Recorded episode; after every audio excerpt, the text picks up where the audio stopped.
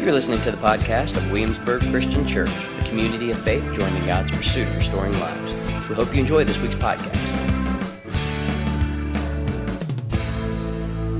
Um, I'm not going to have scriptures on the screen, and we're going to read a lot of Bible today. Well, we'll read some Bible today because it's taken too much time for everything else we've done, um, mostly because of me blowing it. Um, so if you want to scan this, this will get you to the Church Center app homepage where all the scripture and all the little points will be there.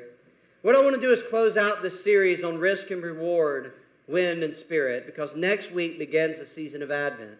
And then after that, that's my last Sunday um, for two months. And then I'm going to go on sabbatical for two months. So um, we've got people, we've got men and women who are going to lead us through the season of Advent on Sundays as we gather. And then we've got um, some faithful ones to offer us words through January. And then um, after next week, I will see you uh, in February. And, and, because some of you have asked, my sabbatical is um, mostly going to be filled with Netflix. Um, I'm just kidding, it's not. I'm just kidding. Uh, my sabbatical is actually going to be filled with me um, writing uh, and finishing my dissertation because I have to defend for my doctorate in February. So my sabbatical is not going to be fun um, or relaxing, but it's necessary so I can get this eight year journey completed. Otherwise, um, I'm going to be kicked out of seminary, and I don't want that on my record. Um, so that's what I'll be doing during that time. But you're going to think I've gone to be with Jesus because I'm going to be unreachable um, so that I can sit and focus. Because I love y'all, and I would love to be with y'all, and I'm going to miss y'all and pray for y'all, but I've got to have this done or it's not going to go well with me. So um, please pray for me uh, as I'm through that season. Uh, I would appreciate it. So back to this. To this, we've we asked four questions primarily during this series. Will you risk what it takes to join God in making a future for yourself and others? Do you believe you can take the risk because you believe Christ has already secured the reward? And then this was probably one of the most important questions. Will you let God put you in a position to live what you believe? To me, that's a great question to think through. And then the final was what is motivating you to take the risk? We have to tend to our motives here. And the definitions we operated out of was up here was this. Risk is letting God put you in a position to live what you believe, including doing hard things in the face of what seems, M, all my words fall short, I got nothing new. Uh, no, hard things in the face of what seems impossible. Right? Like, um, this is what, yeah, this is what we call a technical error um, which is my fault because the way I uploaded this, uh, the slides earlier. Um, so it's okay, Bob. Don't worry about it, really. Um, so risk is really about letting we, you know, letting God put you a risk, uh, puts you in a position to live what you believe, even in the face of hard things. Reward was this idea, commitment to the belief that, say this with me, with struggle comes strength, and with perseverance comes purpose. That God is a God who rewards because God keeps God's promises. And the verse that anchored all of this is Hebrews 11 6. Um, and that scripture, Bob, if you will, says that without faith it is impossible to please God, since the one who draws near to him must believe that he exists. Read this with me. And that he rewards those who seek them.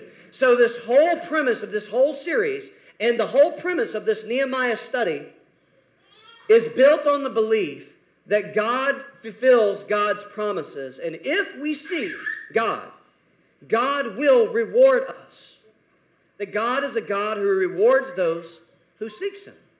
And so, if you have your books, or you have your Bibles, if you have your app, we're going to go to Nehemiah, and we're going to, like I said, we're going to do some reading. Now, I want to say this the book of Ezra and Nehemiah are really one book telling two parts of the same story. Because when you read Nehemiah, Nehemiah and Ezra are happening at the same time. Ezra is a book about how Ezra joined God in rebuilding the temple and renewing worship. You with me? It was a book about rebuilding the temple and renewing the worship of God's people. It was about revival.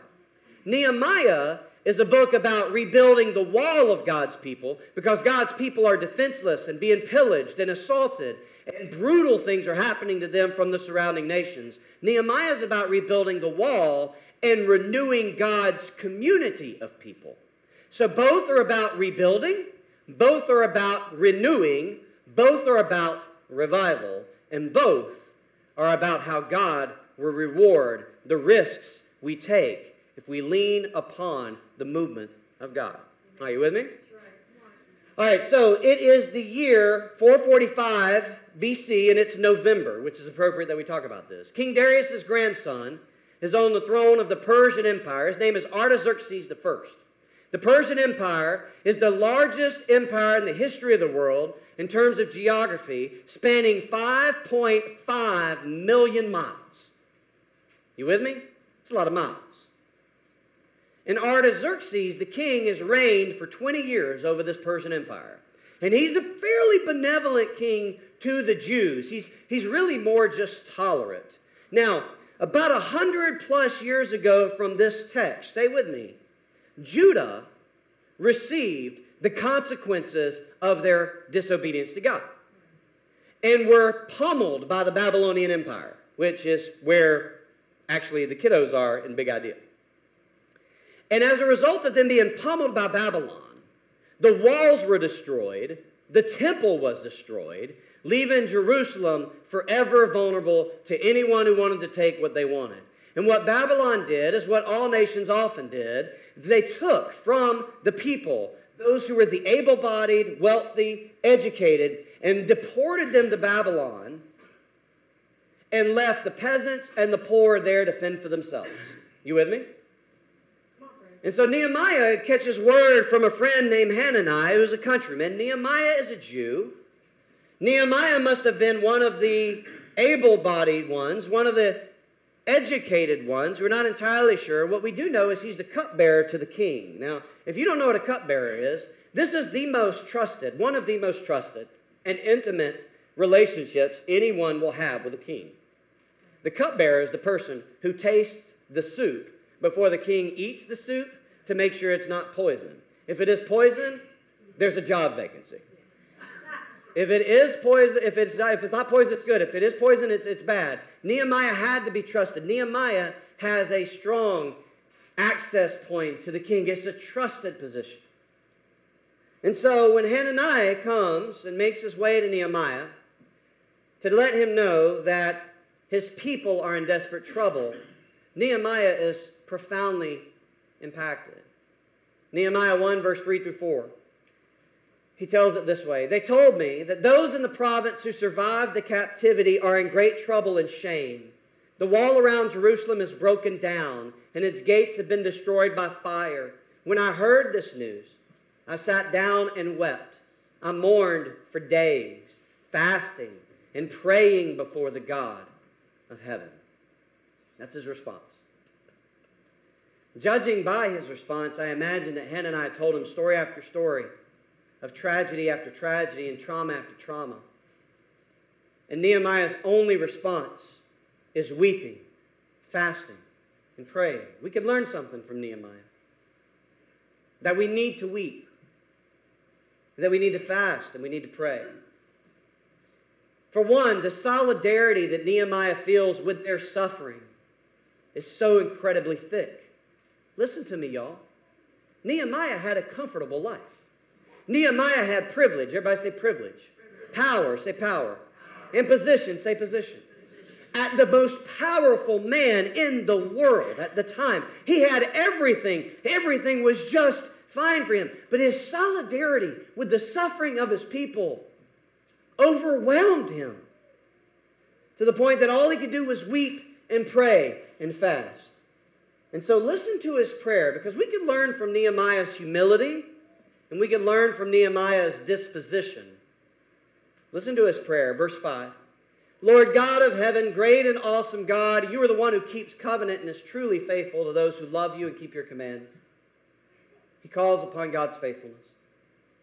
Let your ear be attentive and your eyes open to hear the prayer of your servant, which I now pray before you night and day for your servants, the people of Israel. Now, listen to this, please. This is important. I confess the sins of the people of Israel, which we have committed against you. Both I and my family have sinned. We have wronged you greatly. We haven't kept the commands, the statutes, and ordinances that you commanded your servant, Moses. Now, I want to pause there for a moment because I don't want you to miss what Nehemiah is doing because it's easy to miss it. Nehemiah is owning the sins of the forefathers and mothers.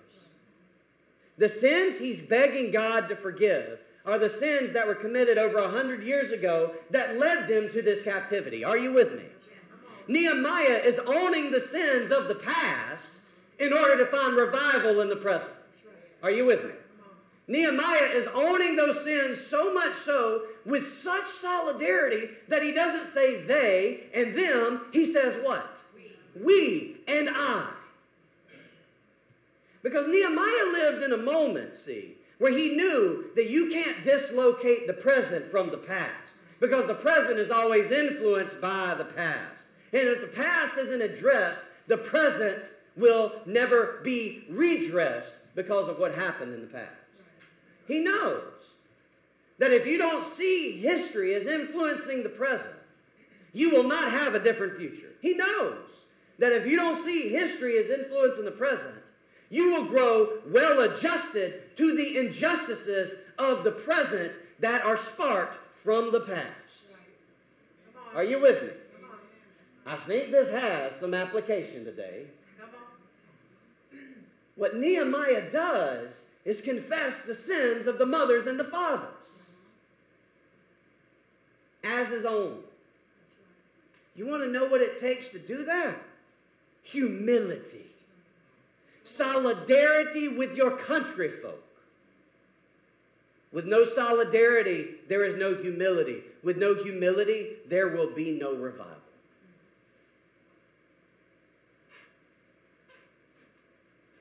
It's like one of my teachers, Resmaa Menakem, once said. It's on the screen. A disdain for history sets us adrift and makes us victims of ignorance and denial. History lives in and through our bodies right now and in every moment. Nehemiah feels it in his body. He feels the history in his body because his people are being plumaged and pillaged because of the sins of the past. And he feels it in his body in the present. And he refuses to be schooled by denial and refuse the impact of the past on the present. And he knows that only if a people are willing to see the past for what it is, only then can they confess their sins and call upon God, God to guide them to repair what has been broken. And this is what Nehemiah does. And so you can see how his prayer continues to unfold. Because not only does he call back to the sins of the past as his own sins for which he must confess, he calls back to the God's to God's promises of the past, asking God to revisit those promises in the present. Verse 8 in your text. Remember the word that you gave to your servant Moses when you said, If you are unfaithful, I will scatter you among the peoples. But if you return to me and keep my commandments by really doing them, then even though your outcasts live under distant skies, I will gather them from there and bring them to the place that I've chosen as a dwelling for my name. They are your servants and your people, God. They are the ones whom you have redeemed by your great power and your strong hand. Lord, let your ear be attentive to the prayer of your servant and to the prayers of your servants who delight in your honor and your name. Please give success to your servant today and grant him favor in the presence of this man. You see how he calls upon God's promises of the past and now visit the present? I think sometimes we forget God doesn't live in the past because there is no past with God. God is not bound by time. We are the ones bound by time. In our captivity to our assumptions about how time works, sometimes leads us away from opening ourselves up to a movement of God in the present. And Nehemiah is not going to do that here. So Nehemiah recognizes a moment, a moment in time where he might have the power to do something. Not by his power, not by his privilege, and not by his position alone, but by the favor of God over his power, over his privilege, and over his position to leverage his power, privilege, and position for the good of his people because he says in that prayer, Give me favor with this man. Who's the man you think he's talking about? The king. And so, chapter 2, verse 1 the king was about to be served wine. I took the wine and gave it to the king. Since I'd never seemed sad in his presence, the king asked me, Why do you seem so sad, bro? Bro's in there. Since you aren't sick, you must have a broken heart. Now look at verse 3. What does it say? I was very afraid. You know why he's afraid? Because it's not good for the king to notice he looks sick. Because if he looks sick, he may not do his job well, and guess who gets. See what I'm saying? He knows this is a conversation that's got to happen, and he's scared to have it. Everybody say he's scared. He's scared. So then he replies, May the king live forever. I love that. He's, like, I'm scared. King, you rock. You the best. you the best. But then he's honest. Why shouldn't I seem sad when the city, the place of my family's graves, is in ruins and its gate destroyed by fire? The king asked, What is it that you need? And then listen to what the text says. I prayed to the God of heaven and replied. And what I love about this text is this is Nehemiah shooting up a flare prayer. That's what I call him as a flare prayer. The king says, What do you need? He doesn't go straight into it. He's like, Oh, Lord, give me the wisdom. And then he replies. Sometimes we need to pause and say, Oh, Lord, give me the wisdom before we reply.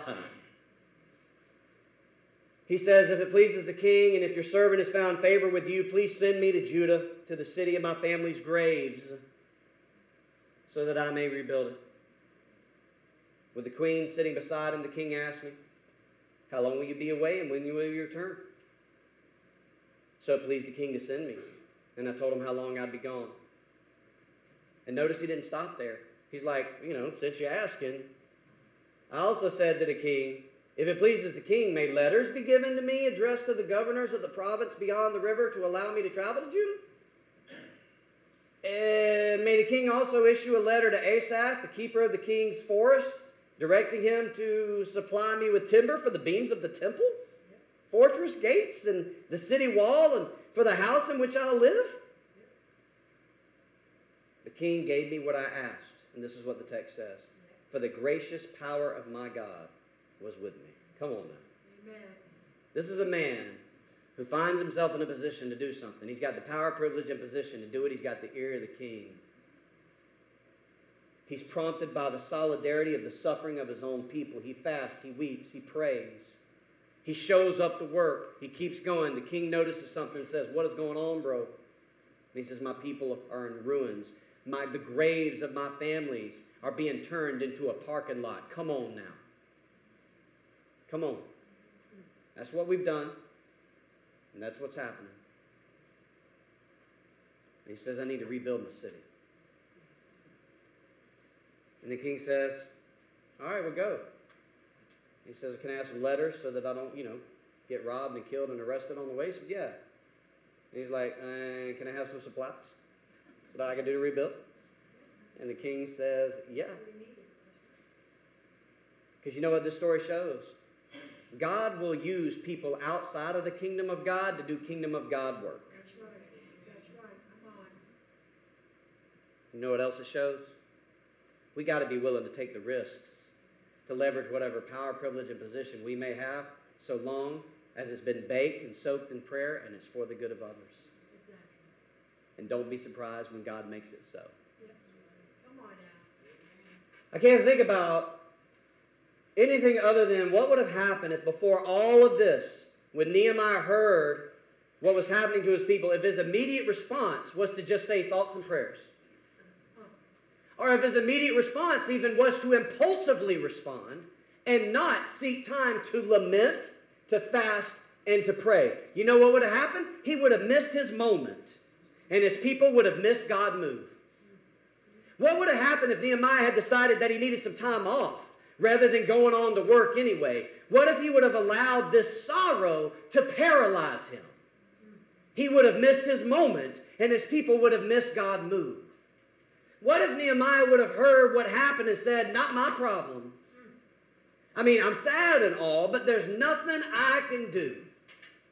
He would have missed his moment and his people would have missed God move. What if Nehemiah would have played it off because he was afraid and he'd have said, Nah, king, I'm fine? What if Nehemiah had refused the risk? If Nehemiah would have refused the risk, his people would have missed God move.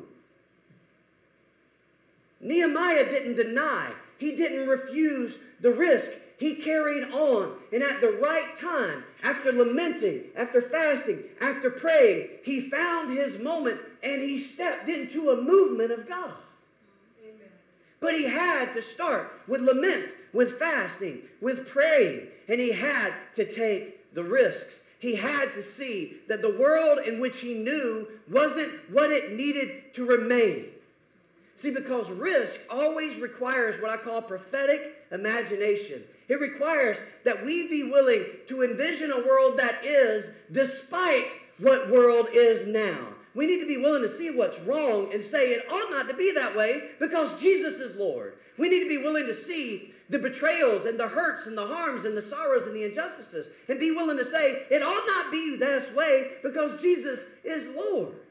Come on, Fred. Preach it. We need to be able to say, I've got to be generous in my life, and there's not enough money in the bank account, but it ought not to be this way, and I'm going to believe that Yahweh is the God who provides, so I'm going to give anyway.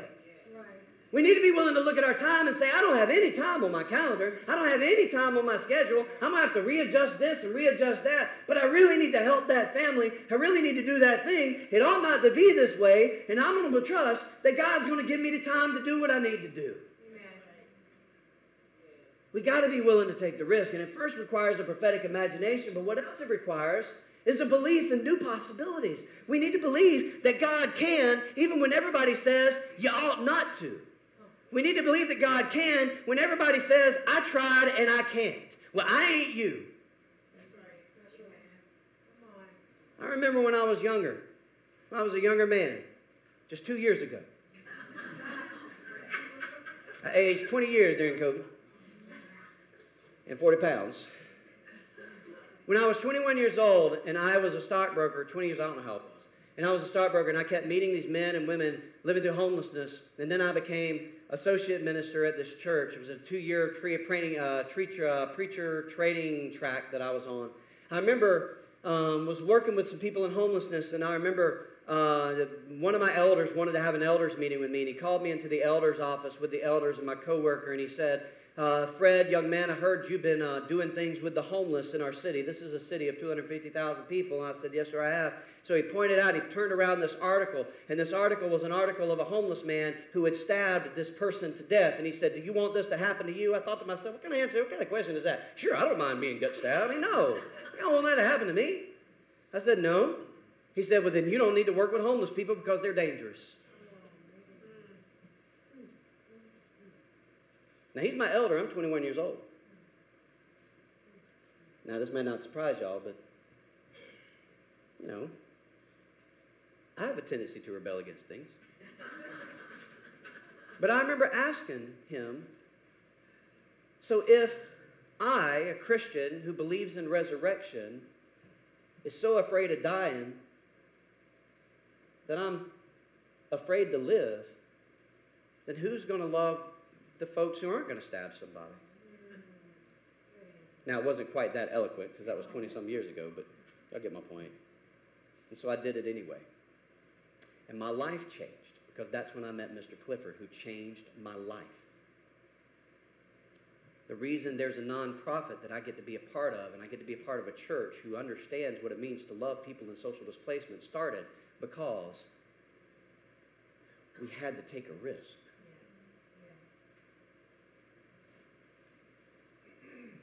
Risk requires prophetic imagination, it requires a belief in new possibilities. But it also requires something else. It requires that we never, ever, ever do it alone. Risk requires that we not do it alone. Listen to uh, chapter 2, verse 9. So I went to the governors of the province beyond the river and gave them the king's letters. The king had sent officers of the army and cavalry with me. When this guy named Sanballat, now I'm adding the this guy part in there, just so you know who to. When Sanballat and the Horonite and another guy named Tobiah the Ammonite official heard this, they were very angry that someone had come to seek the welfare of the people of Israel. And when I reached Jerusalem and had been there for three days, for three days, I reached Jerusalem. I've been there for three days. I sat out at night, taking only a few people with me. I didn't tell anyone what my God was prompting me to do for Jerusalem. And the only animal I took was the one I rode. You know what Nehemiah teaches us? That it's not wise to take risks alone. You know what else he teaches us? Is that we ain't got to post at God and everybody else on social media what God's doing in our lives. Mm-hmm. That there are some times where we need to keep things in our heart between us and a small group of people that we trust. Do the survey, do the due diligence, do the work. The story goes that for days and nights, Nehemiah and this small group of people surveyed the wall, they surveyed the damage. They put it all together because risk not only requires that we not do it alone, risk requires thoughtfulness. Yeah. So we take a community of people and we enter into this space that we have to climb. And we discern together what needs to be done. We ain't got to tell everybody. What we do at that point is we bring what we found as a community to the larger community and we get it done. And that's how the story unfolds. They take what they learned as a small community, they explored it together. We call that piloting something. They discerned it together, and then they brought it to the larger community to get it done. But you know why they needed each other? Because you know what this text tells us? They had opposition from the jump. Beloved, anytime there's a movement of God, there will be opposition to that movement. I don't know where in our minds we think that if God is behind it, somehow we ain't going to have opposition. You know what the rest of the text tells us when you read it? That the opposition got so bad that they had to have a hammer in one hand and a sword in the other. One of my favorite texts in all of the Bible. That as we repaired the wall, some of us had weapons, some of us just had tools, and then some of us had a weapon in one hand and a sword in the other. Just because it's a movement of God doesn't mean it's not going to come with opposition, which is why you can't do it alone, but it's why you've got to take the risk. Because you know why? You know why it's important that you know there's going to be opposition? Because taking risks are, are you ready for this? Risky. And sometimes the risk is going to come from the deniers and the rejectors. Sometimes it's going to be people inside the camp, sometimes outside the camp. But if it's a movement of God, don't do it alone and do it anyway. Amen. Even if you got to keep one tool in one hand and a weapon in the other. Whatever you do, you just keep doing it. Because if it is of God, it will not be defeated. If God has called you some, to something, God will give you what you need to go through it. But hear me out. God will not call you to something alone. You hear me on this, please? Nehemiah is the one who received the word, but he created a discerning community with him. There's no solo endeavors. And what I mean by that, too, is not your family. I'm not talking, so let's talk families. A lot of times families think, well, God's calling us something, so we're going to keep it quiet as a family. No, you need the discerning community with you as a family because you are one. If you're in a family, you're biblical, you're one. So you're only one. So we discern these together, and then we take the risk, trusting that if God is behind it, God will remain in front of it, over it, below it, beside it, all around it, and there will be success. But it will come at a price. And it may be hard, but it will be worth it. And when it is worth it, you will know it. And your risk will become your revival. Amen. You want to know why I think that? Because at the very, very end of this book, there's a little verse that says, at the very end, that once they had rebuilt the wall, Ezra had preached a long, long sermon, it says. They repented of their sins. They renewed their commitment to covenant. They prayed their prayers. And then they did what we got to learn to do better. They threw a party.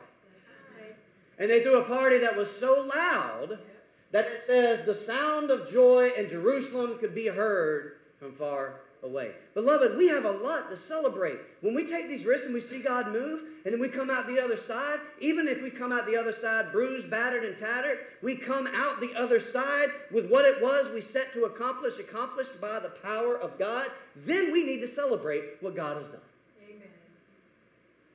When we paid off the debt, we celebrated what God had done. When we were able to build the homes in Turaco, we celebrated what God has done. When we created a relationship by the grace of God with our own city where we are now like celebrating social services workers and human services workers. That is a mark of the witness of this church willing to take risks. We celebrate what God has done.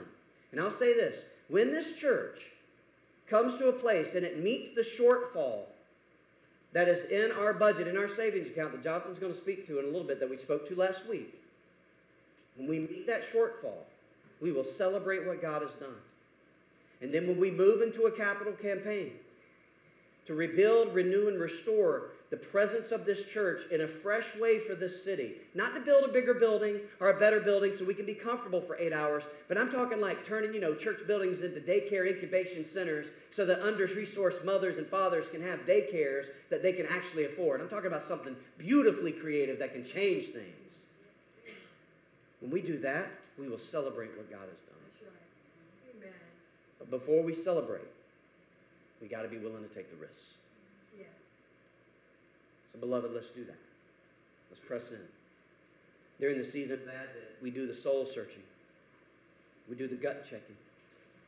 We acknowledge the darkness of the dark, but the brightness of the flickering light.